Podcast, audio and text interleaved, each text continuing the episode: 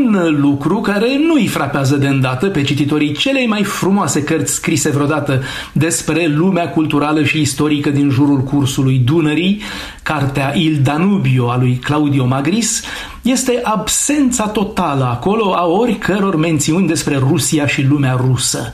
Într-adevăr, în afară de acei credincioși ortodoxi de rit vechi, numiți în România lipoveni, rușii și Rusia în general n-au ajuns în vecinătatea Dunării, mai precis în apropierea deltei Dunării, decât în secolul al XIX-lea. Astăzi, navigația pe Dunăre este reglementată de un organism special al țărilor riverane, Comisia Dunării, în care Rusia avea până la invadarea Ucrainei mari puteri de influență și decizie, deși Dunărea și Delta sunt la sute de kilometri de teritoriul actual al Rusiei.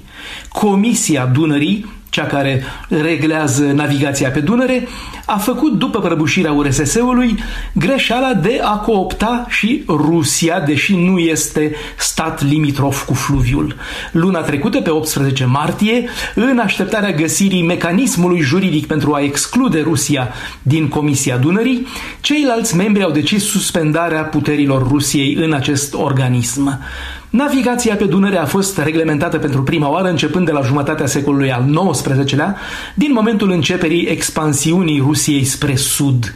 Atunci, în 1856, a fost creată o Comisie Europeană a Dunării, care, în urma semnării Tratatului de Pace de la Paris, stabilea neutralitatea Mării Negre, retrocedarea către Moscova a trei județe din sudul Basarabiei și libera circulație pe Dunăre pusă sub supravegherea unei comisii comisii internaționale.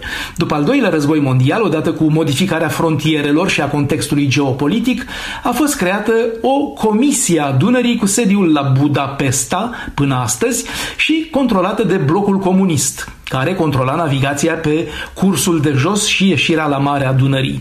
Limba rusă a fost până acum limba oficială a Comisiei, alături de franceză, engleză și germană. Astăzi, în așteptarea excluderii formale a Rusiei, după ce puterile ei au fost suspendate luna trecută, Comisia este compusă din 10 state riverane. Austria, Bulgaria, Croația, Germania, Moldova, România, Serbia, Slovacia, Ucraina și Ungaria. Motivele excluderii anunțate a Rusiei sunt următoarele. Împiedicarea liberei navigații pe Dunăre prin blocarea unor părți ale Mării Negre și încălcarea intereselor și drepturilor suverane ale Ucrainei, mai ales prin reducerea din pricina războiului a circulației comerciale prin Delta și Marea Neagră.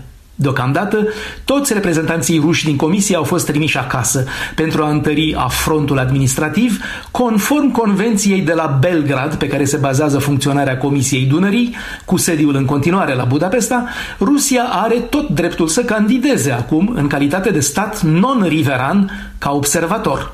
Patru state dețin actualmente statutul de observator. Franța, Turcia, Olanda și Cehia. Acestea nu intervin însă în decizii, iar limba rusă nu va mai fi probabil niciodată limba oficială a Comisiei Dunării. Bruxelles, Dan Alexe pentru Radio Europa Liberă.